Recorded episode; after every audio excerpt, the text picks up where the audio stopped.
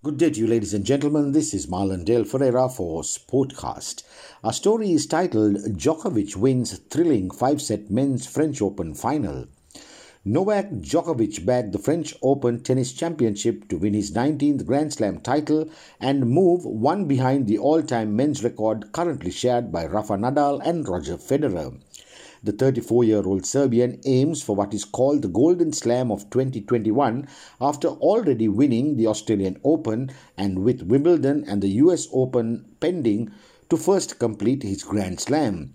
However, Djokovic has set his sights on also winning an Olympic gold to round off the Golden Slam for 2020, something that has been achieved only once by women's player Steffi Graf. Djokovic beat Stefanos Tsitsipas in the final in Paris on Sunday after being down from two sets as he outclassed the Greek fifth seed.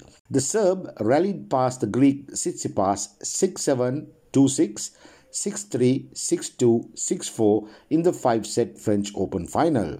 Djokovic, also champion at Roland Garros in 2016, became the first man to win all four Grand Slams twice since the fully professional Open era began in 1968. Shortly afterwards, his coach, Marian Vajda, said the player's goal was to win Olympic gold at the delayed Tokyo Games before completing a calendar Grand Slam at the US Open in September.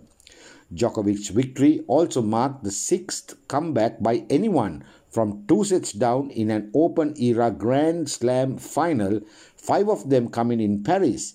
He denied Tsitsipas, a 22 year old, bidding to become the first man of the ATP branded next gen era to win a Grand Slam. Djokovic heads to Wimbledon now in two weeks with a chance to tie with Federer and Nadal, who both have 20 Grand Slam titles each. This is Marlon Dale Ferreira signing off for Sportcast.